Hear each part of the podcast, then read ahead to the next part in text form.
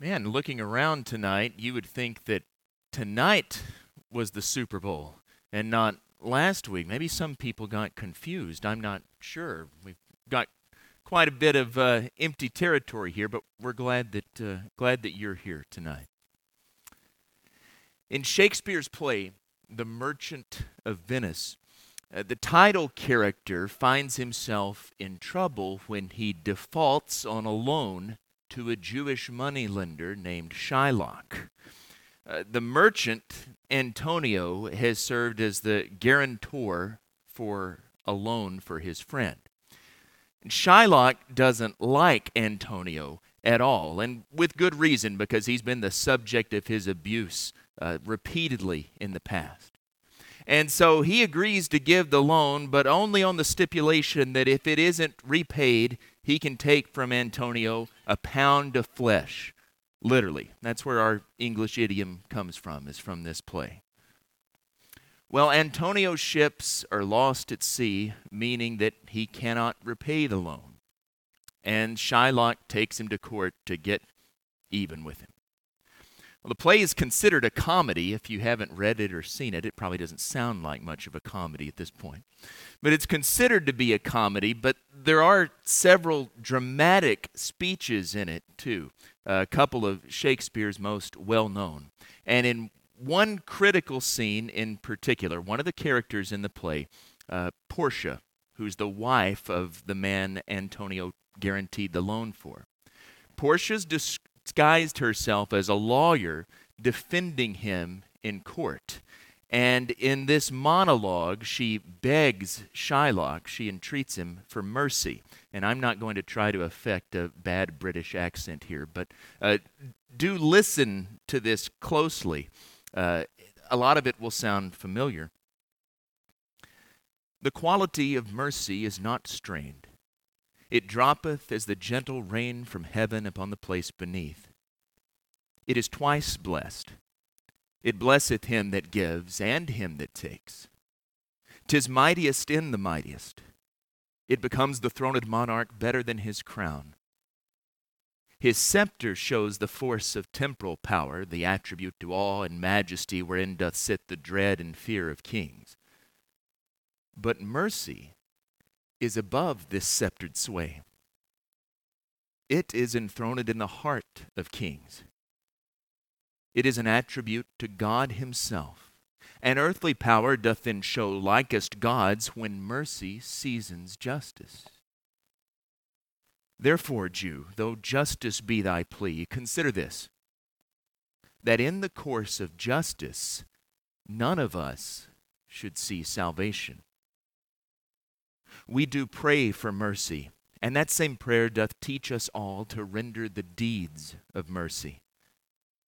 I've spoken thus much to mitigate the justice of thy plea, which if thou follow, this strict court of Venice must needs give judgment against the merchant there.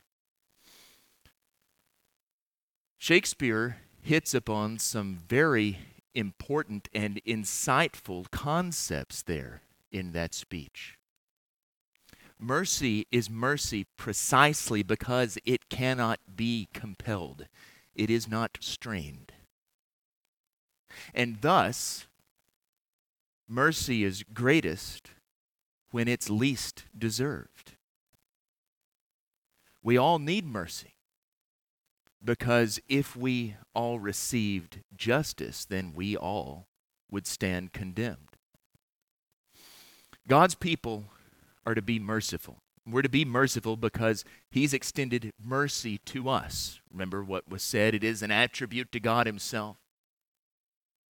And if we fail to extend mercy to others, then we render ourselves incapable of receiving mercy from God.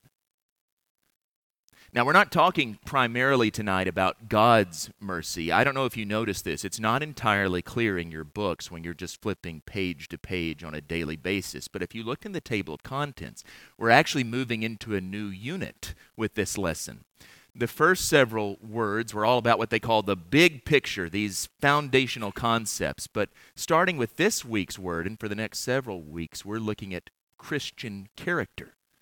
So we're talking about the mercy that we need to cultivate and the mercy that we need to show towards others. Now, of course, mercy is an attribute of God, as we said, and he describes himself as merciful. Exodus 34, verse 6, for example. And all these good qualities, these good characteristics that we need to cultivate, like the ones in our scripture that was read a few moments ago, mercy isn't listed there, but that's all those Christian graces, these Christian virtues. Many of them we are going to be talking about in these next few weeks. All of these attitudes reflect God. It's part of being made in God's image. It's part of how we try to go out into the world and to, to live as His ambassadors or His image bearers here. But again, we're talking especially about the mercy we need to show. And in fact, all of the words, Hebrew and Greek words alike, all of them that are translated as mercy or other related words, all of them carry this idea with it, not merely of, of feeling compassion on someone, but of demonstrating it, of showing it. Mercy is fundamentally about an action that we take.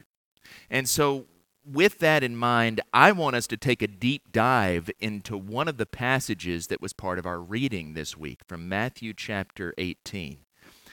I want us to see how Jesus attempts practically to shape us in being merciful toward one another. That is, not just feeling pity, not just feeling uh, compassion towards someone else, but actually showing it towards them.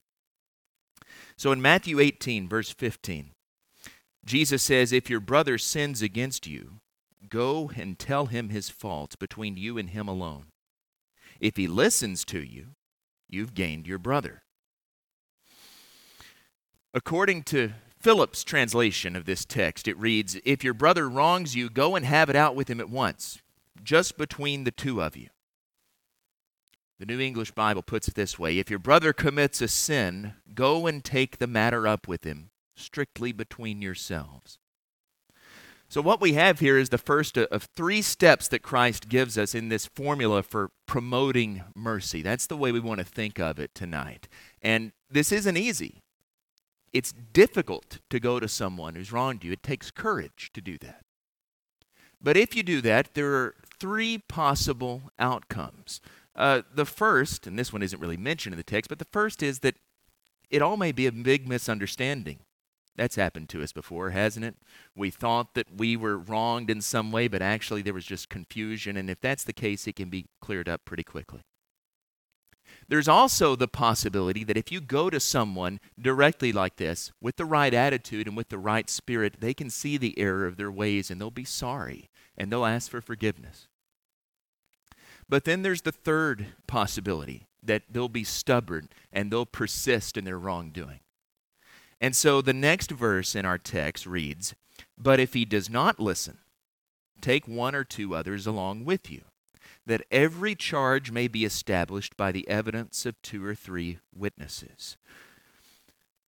This second step also has three possibilities. The first possibility is that when this person is confronted by a few mutual friends who are disinterested in the matter and they see that they agree with you, well, then maybe they'll be brought to their senses and they'll repent. They'll ask for your forgiveness. The second possibility, again, this one isn't mentioned in the text, but we know this is possible in real life. You might take along these friends with you and find out that, well, they don't exactly see things entirely your way either. You know, we all have a tendency to paint situations in black and white and make ourselves the hero, but maybe you'll find out that both parties are a little bit in the wrong and you need to make some amends too. But the third possibility is that this person will again dig in, continue to be stubborn. No, they haven't done anything wrong, or maybe they know they have and they just don't care. They're not going to uh, change in any way. And so in verse 17, we come to step three. If he refuses to listen to them, tell it to the church. And if he refuses to listen even to the church, let him be to you as a Gentile and a tax collector. So, as a result of this third step, there's two possibilities. For one, with the influence and the intercession of mutual friends and then of the church, finally this person might come to their senses. They might see the error of their ways and they might admit their fault, and ask for forgiveness. But the other possibility is that even this won't get them to change. They'll dig in and they'll persist in their wrong. And in that case, Jesus says you're justified in severing all relationships. To treat someone like a Gentile and a tax collector is to treat them like they're outside of the community. They're, they were insiders and now they're outsiders. So we note here this formula is designed primarily to be used among Christians. When we're talking here about the church, obviously taking it to the church only has an effect on Christians. And treating them like they're uh, Gentiles and tax collectors, we're talking about treating them as if they're non Christians. But I want us to think about the larger principle that's at stake here in this whole big process and how this relates to mercy because the, the emphasis here isn't on a mechanical process. You know, first we need to do this, and well, now I've gone to him and I need to get the two or three witnesses, and now we've done that, and we need to take it to the church. The whole point of this, the spirit of this, this is an exhaustive effort to reclaim a person.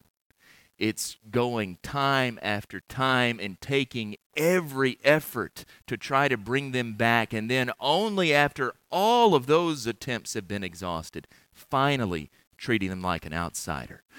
The immediately preceding context, you go up to verse number 10, the parable of the lost sheep, that makes this clear. You know this parable. Jesus talks about a shepherd who has a hundred sheep, and one of them goes astray, and that man goes out searching for it endlessly, and he's not satisfied until he finds it. And then when he brings it back, he's more happy about that one that he found than, than those 99 that never went astray. And he says there in verse number 14 So it is the will of my Father who is in heaven that not one of these little ones should perish. You see, the purpose of this activity, this whole process, it's not punitive, it's pastoral. It's not seeking retribution, it's not seeking to put someone in their place, it's to save that person, it's to promote reconciliation. You talk about mercy. This is mercy in action. This is a process that's designed every step of the way to give every opportunity to extend mercy to others. But we have in this chapter not only Christ's formula for settling differences, if we want to call it that, but more importantly, we also have indications of his merciful attitude. And there's another example in verse number 21.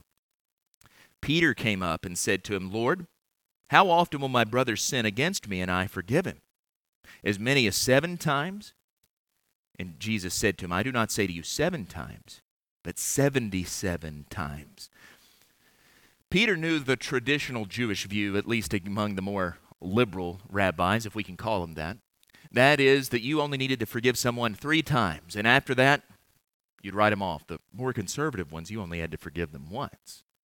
And so Peter's feeling especially magnanimous, and he says, Well, what about if I go to seven times? He's going above and beyond, and you know, seven is a, the number of completion, the number of perfection. And Jesus says, No, not seven times, 70 times seven, 490 times. Not that you should count those up, but the point is, you forgive as long as there's a need for forgiveness. You extend mercy just as long as there's a need to extend mercy. When problems exist between brothers and sisters, we need to approach them in the right spirit. That's with a heart full of love, that's with an attitude of mercy. We have to be eager to go the second mile. We have to be eager to turn the other cheek. And that has a couple of benefits. For one thing, just practically speaking, that's more likely to get that other person to repent if they see that you're coming to them out of a spirit of, of love and mercy. But beyond that, it's actually better for us if we've been wronged in some way. Again, just practically speaking. You'll be a lot happier. You'll be a lot healthier. You'll have a lot fewer sleepless nights if we don't harbor those attitudes of hatred and bitterness and resentment. If we extend mercy to others, that keeps those negative feelings from gaining a foothold within us. And then Jesus introduces a famous parable. This is one we covered in some detail not too many weeks ago when we had our study of the parables. Therefore, the kingdom of heaven may be compared to a king who wished to settle accounts with his servants. When he began to settle, one was brought to him who owed him 10,000 talents. And since he couldn't pay, his master ordered him to be sold with his wife and children and all that he had and payment to be made.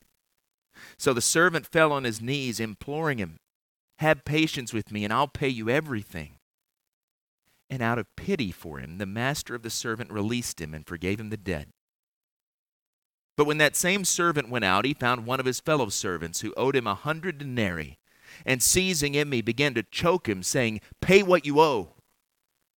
So his fellow servant fell down and pleaded with him, Have patience with me, and I'll pay you. He refused, and went out and put him in prison until he should pay the debt. When his fellow servants saw what had taken place, they were greatly distressed, and they went and reported to their master all that had taken place. Then his master summoned him and said to him, You wicked servant, I forgave you all that debt because you pleaded with me. And should not you have had mercy on your fellow servant as I had mercy on you? And in anger his master delivered him to the jailers until he should pay all his debt. So also my heavenly Father will do to every one of you if you do not forgive your brother from your heart.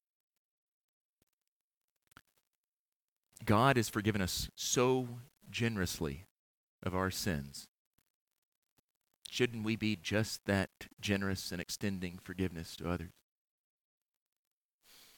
God has extended his mercy to us. And that should prompt us to be merciful to others. He's forgiven us so much. That's the point of this parable. Surely we can forgive others if just a trifling amount in comparison. That's a point that Jesus makes again and again, this basic principle. At the end of the model prayer, you remember this, he explains why he prays, Forgive us our trespasses if we forgive those who trespass against us. And he explains, If you forgive others your trespasses, your heavenly Father will also forgive you. But if you do not forgive others their trespasses, neither will your Father forgive your trespasses.